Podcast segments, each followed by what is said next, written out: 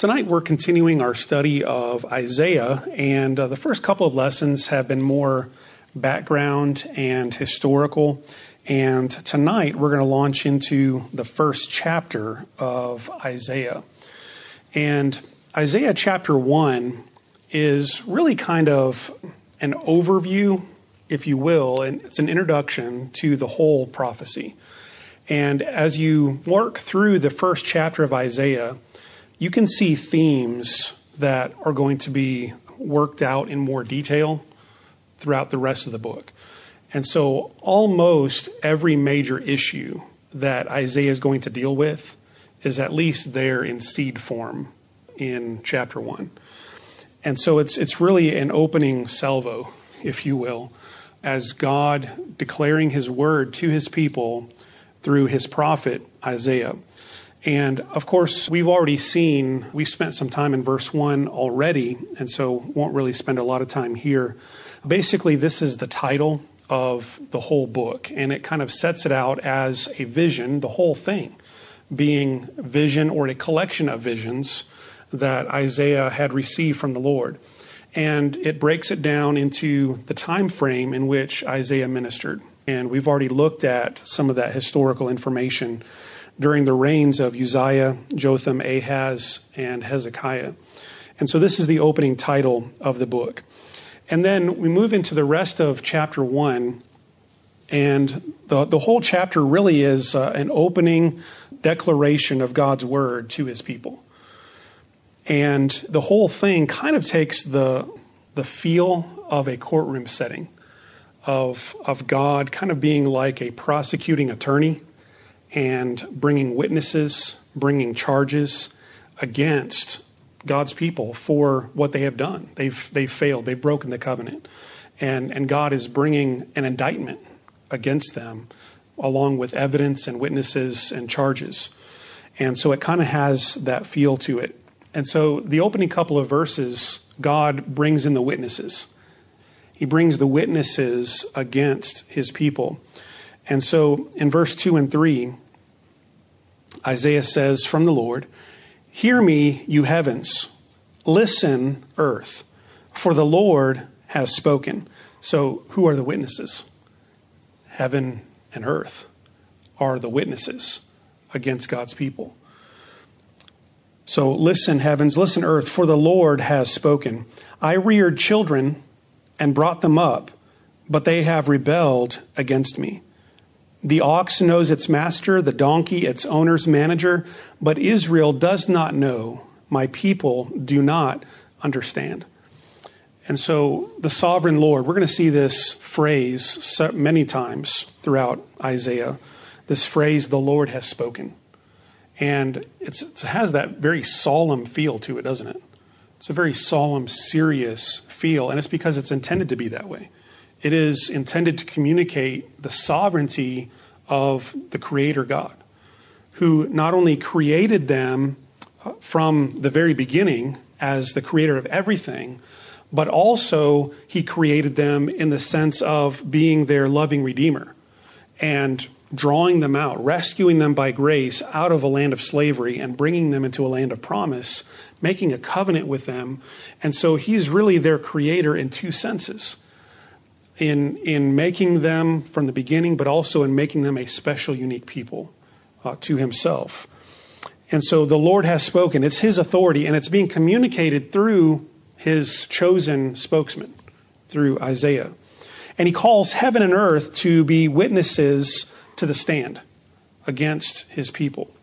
And if you think about it, what better witnesses to give testimony to what has gone on than heaven and earth? They've pretty much seen everything, haven't they? So they've seen everything, and also they are they're being called by the one who has authority to call them, the one who made them. And so they're being called as witnesses. And the Lord gives a declaration in verses 2 and 3. First of all, he says, I reared children and I brought them up. It's, uh, it's the language of tender, loving care.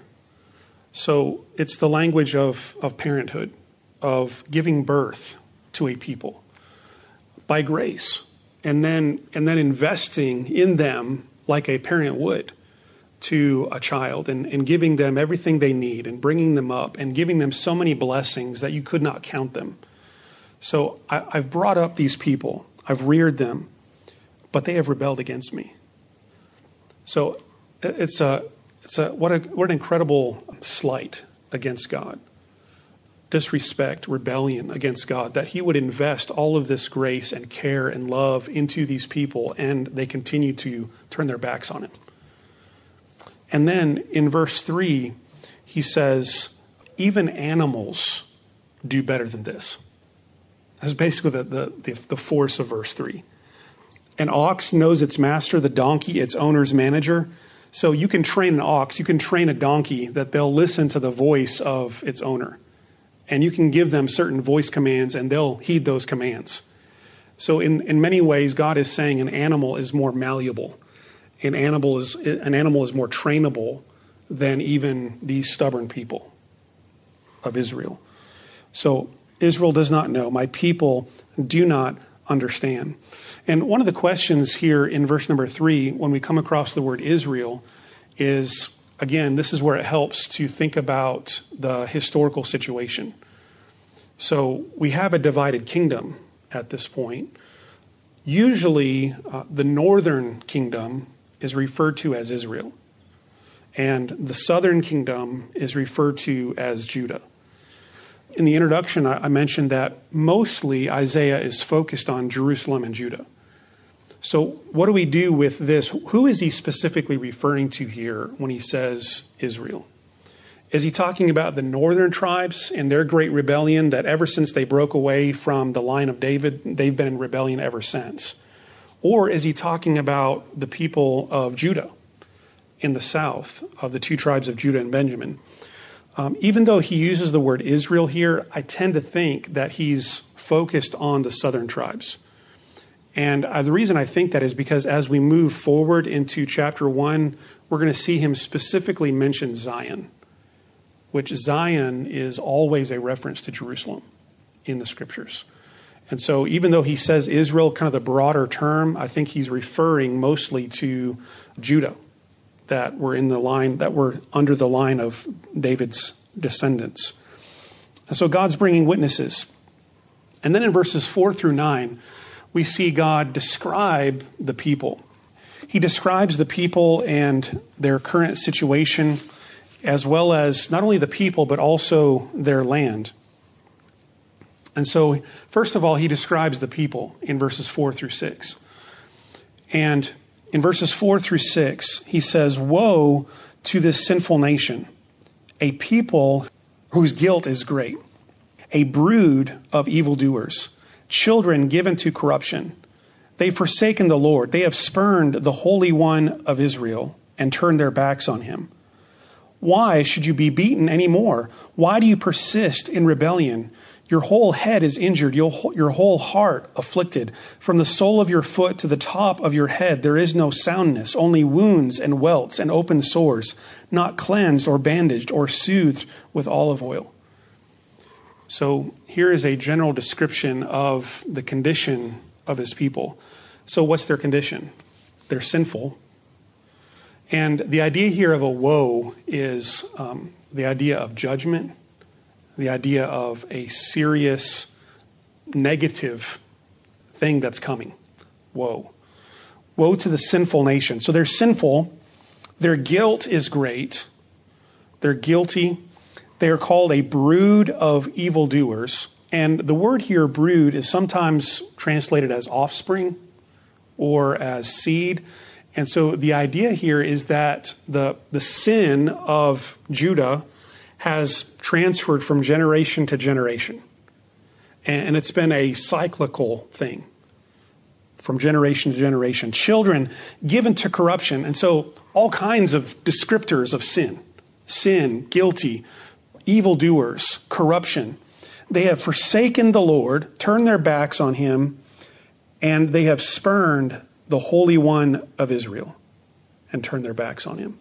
Again, last week we looked at this phrase, the Holy One of Israel, because it's a common descriptor of the Lord throughout all of Isaiah.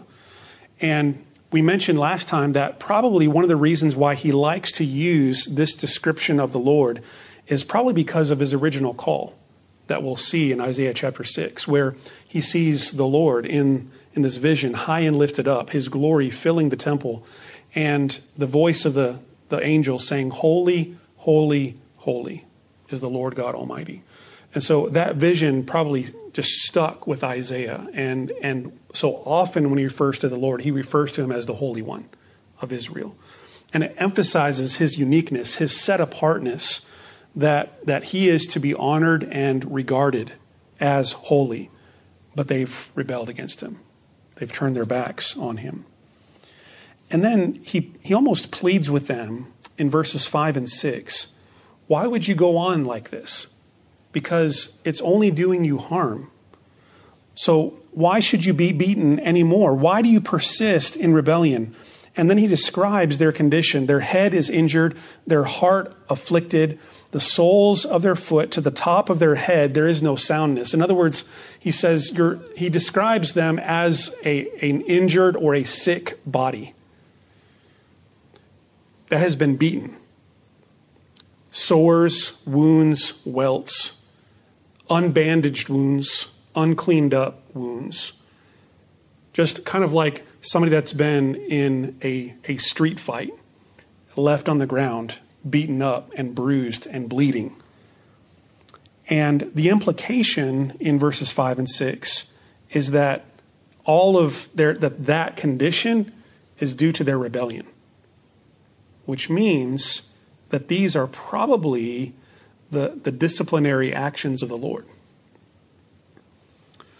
These are God's disciplinary actions against his people.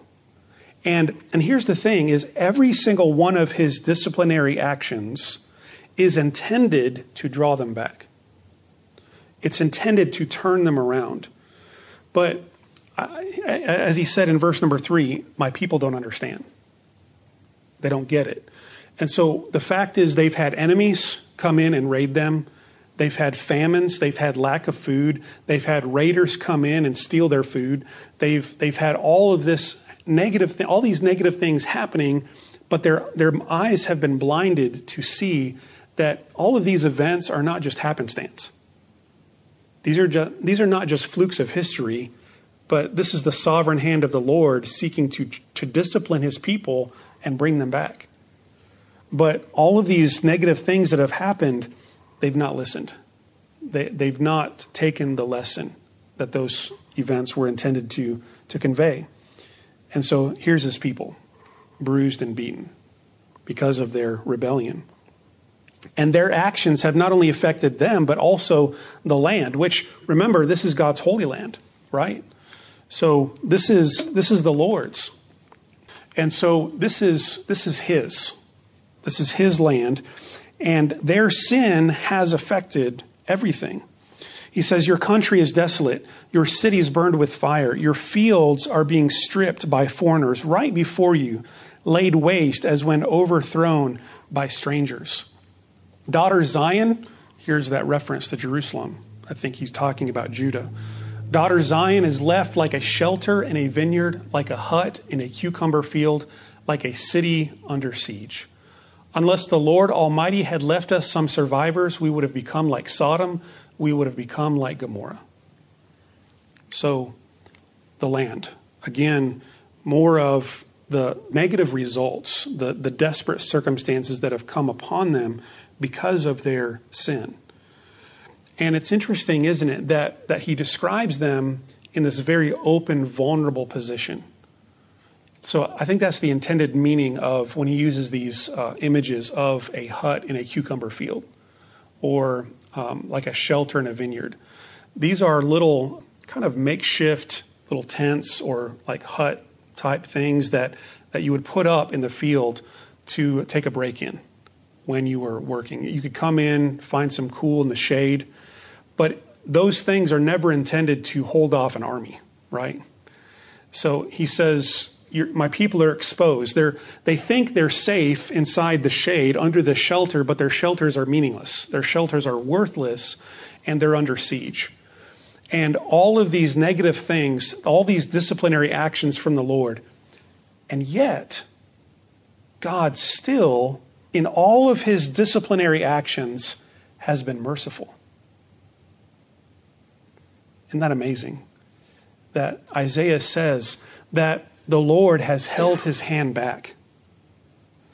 He has not treated us as we deserved. If he treated us as we deserved, then we would have the same result as Sodom and Gomorrah, which was what? Total destruction, right? But God's people have not been totally destroyed because he has withheld his hand of judgment in mercy and spared many. And so, even in discipline, the Lord is merciful. And so, this is a condition of the Lord's people. Then we see him bring the charges, an indictment against the Lord's people. And we see this in verses 10 through 15, especially. And so, God, continuing to look like a prosecuting attorney, he challenges them. He challenges his people and he brings charges against them. So, here's the situation verses 10 through 14. Hear the word of the Lord, you rulers of Sodom. Listen to the instruction of our God, you people of Gomorrah. Now, time out. Who's he talking about? He's still talking about Judah. He had just, in the previous verse, said that the Lord, if he had not held back his hand of judgment, if he had not showed us mercy, we would have become like Sodom and Gomorrah in its destruction. But now, kind of turning on that, that link there, the Lord is saying, You are like Sodom and Gomorrah in your actions. So God did not make you to become like Sodom and Gomorrah in your total destruction, but you are very much like Sodom and Gomorrah in your actions, in the way that you're living. And so he calls them Sodom and Gomorrah. What an affront, right? If, if they had any ears at all to hear what Isaiah was saying to them, what an insult for the covenant people of the Lord to be called Sodom and Gomorrah, perhaps the most renowned wicked people in the history of the world, that, that God rained down fire on and destroyed. And Isaiah is calling them that Sodom and Gomorrah. And you say, okay, so what are they doing? Why would he call them Sodom and Gomorrah? Are they involved in homosexuality, in great perversion? But interestingly, in verse 11, he mentions their sacrifices he actually mentions their worship. He says, The multitude of your sacrifices, what are they to me? says the Lord. I have more than enough burnt offerings of rams and the fat of fattened animals. I have no pleasure in the blood of bulls and lambs and goats. When you come to appear before me, who asked this of you? This trampling of my courts. Stop bringing meaningless offerings. Your incense is detestable to me. New moons, Sabbaths, and convocations. I cannot bear your worthless assemblies. Your new moon feasts and your appointed festivals I hate with all my being. They've become a burden to me. I am weary of bearing them. You might, you might ask, why would Isaiah say this? Didn't, didn't the Lord prescribe sacrifices? Leviticus lays them out, right? All the sin offerings, the burnt offerings, the, the, the different guilt offerings. So the, the sacrifices were from the Lord. And he told them how to offer them. Uh, these special events on the calendar, new moons and Sabbaths and, and uh, the Feast of Unleavened Bread, the Feast of Passover, Feast of Tabernacles, these are divinely instituted special times on the calendar. Why would the Lord say he's not interested in them? Why would he say, I don't care about your sacrifices? He gives the answer in verse 15. When you spread out your hands in prayer, I hide my eyes from you.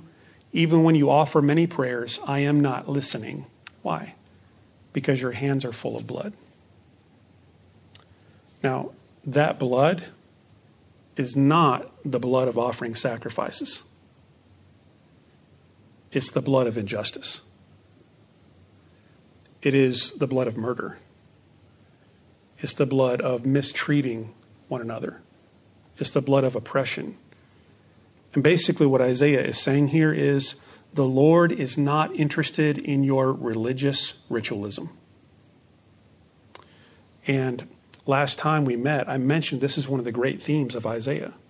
In fact, many of the pre exilic prophets, one of their great themes is the Lord is not interested in your empty prayers, in your empty sacrifices, in your empty festivals.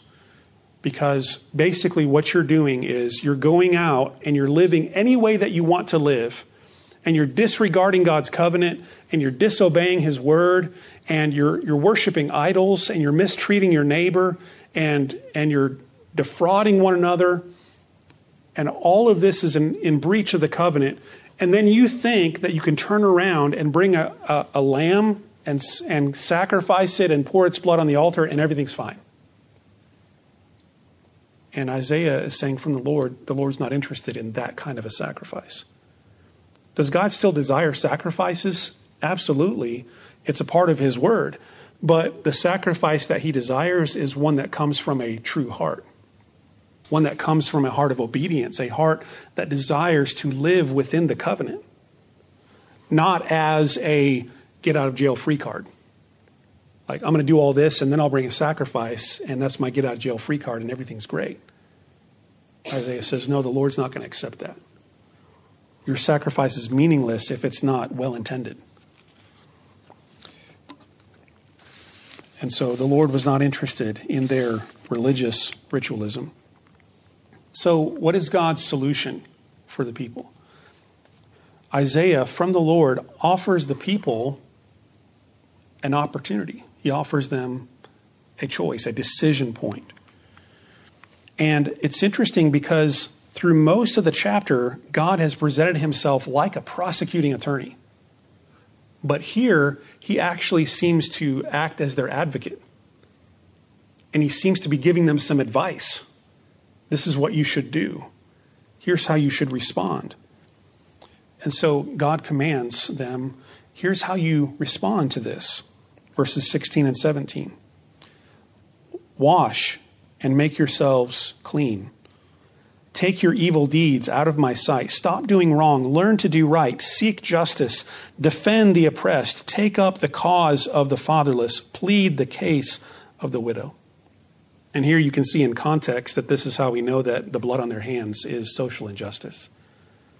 Because here he says, wash your hands, wash yourselves clean. How do you do that?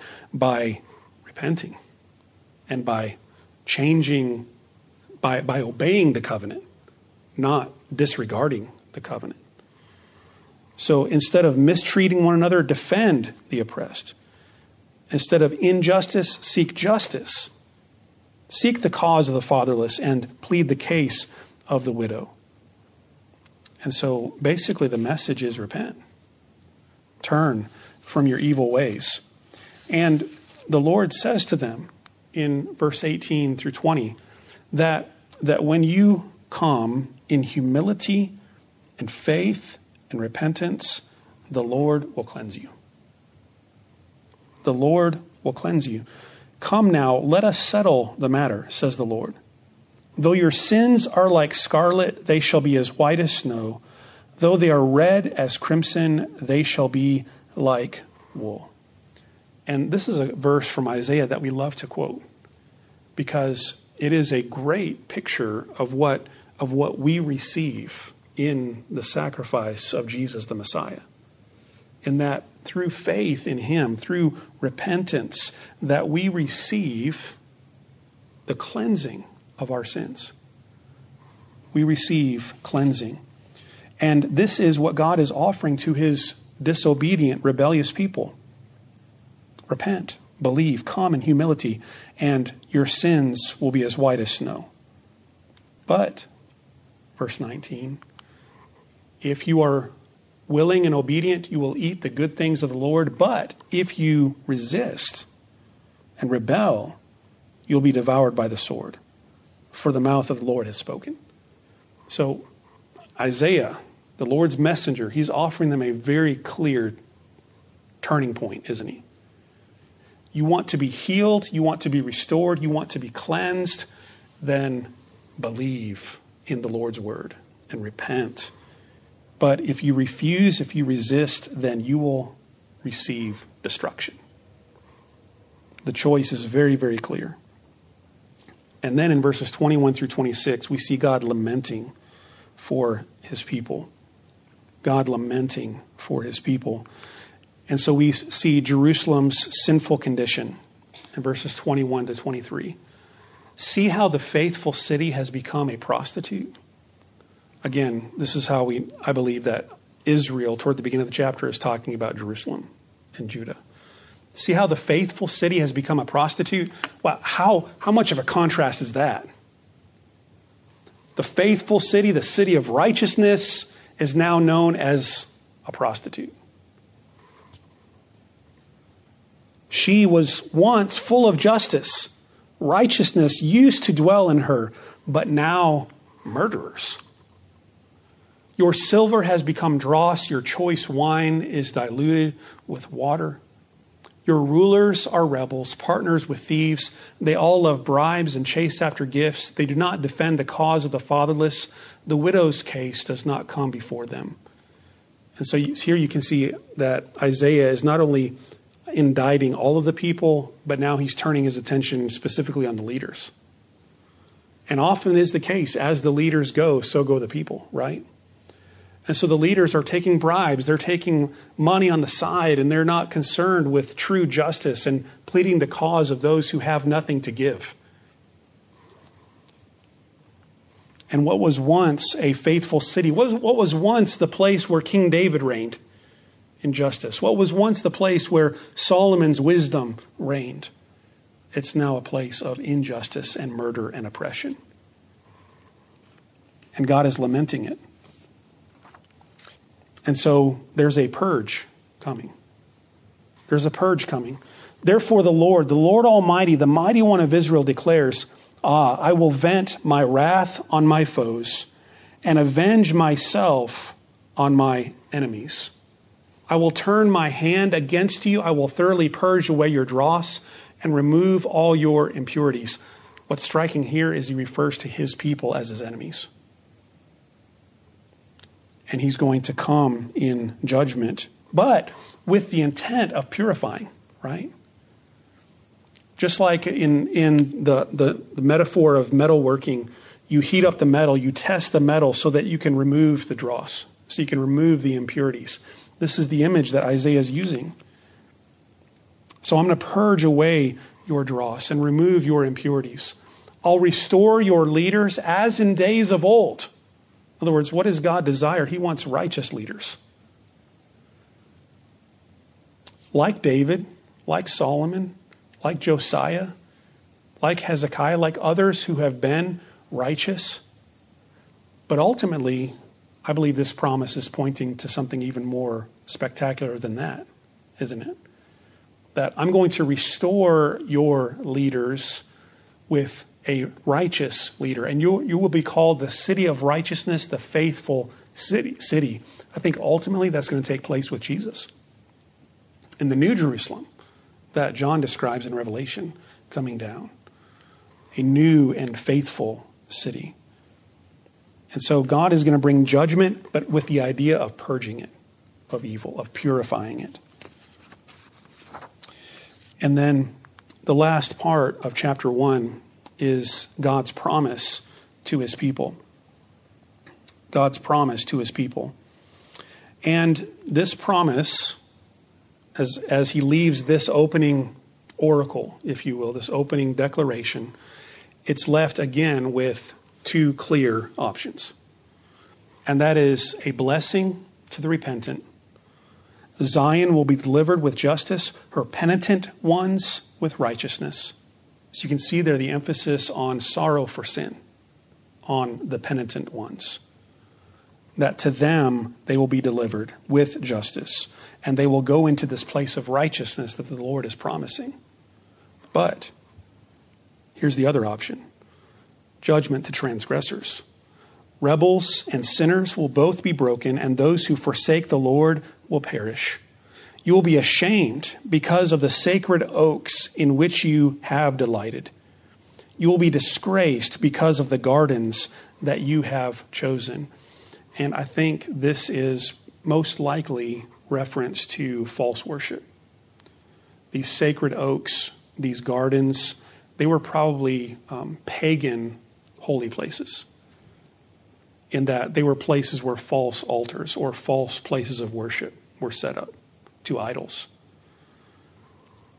And so you delighted in those things, but because you delighted in those things, you'll be like an oak with fading leaves and like a garden without water. So he uses the images of those sacred places and he turns them around and turns them into images of destruction and fading away.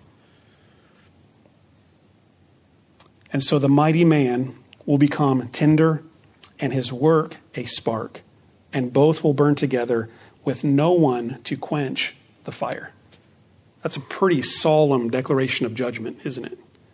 So, just, to, just in review, we can see already in chapter 1 all three of the main things that Isaiah talks about throughout idolatry, false worship, social injustice, breaking the commands of God by mistreating your neighbor, and relig- religious ritualism the idea that you can cover up your bad behavior with religious deeds, and God will have none of it.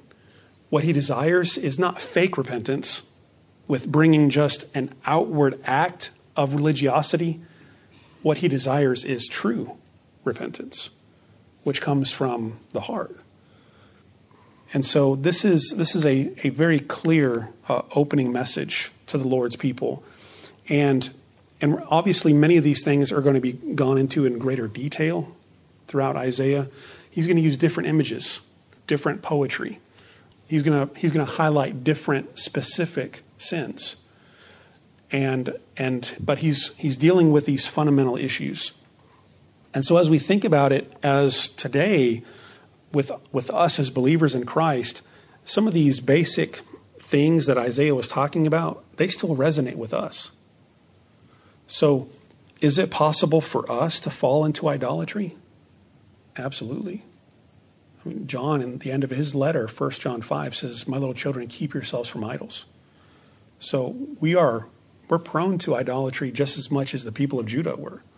Are we capable of religious ritualism? Absolutely. You know, um, I check my box. I go to church once a week or three times a week, or you know, I check my box of giving my tithe or I check my box of getting baptized or, you know, whatever it is. And, and yet they go out and live however we want to live and think that, well, I'm good because I come and, and I bring my sacrifice or I, or I bring my, my prayer or I bring this, but, but it's empty. And the Lord's not interested in it. Are we potentially guilty of social injustice and not caring for our neighbor? Absolutely. You know, most of us here are not necessarily in positions of power like a, a political figure or a judge who hears cases and has to decide between those who are guilty or innocent and listen to the, the cause of someone who is being oppressed. But we're still, we still find ourselves in opportunities where we can either help or hurt our neighbor. And, and so these messages are very much applicable to us. And so I hope that as we walk through Isaiah, uh, those kinds of things will be on our minds and think about how this is not just for them back then, but some of the same things that they fell prey to, we can as well.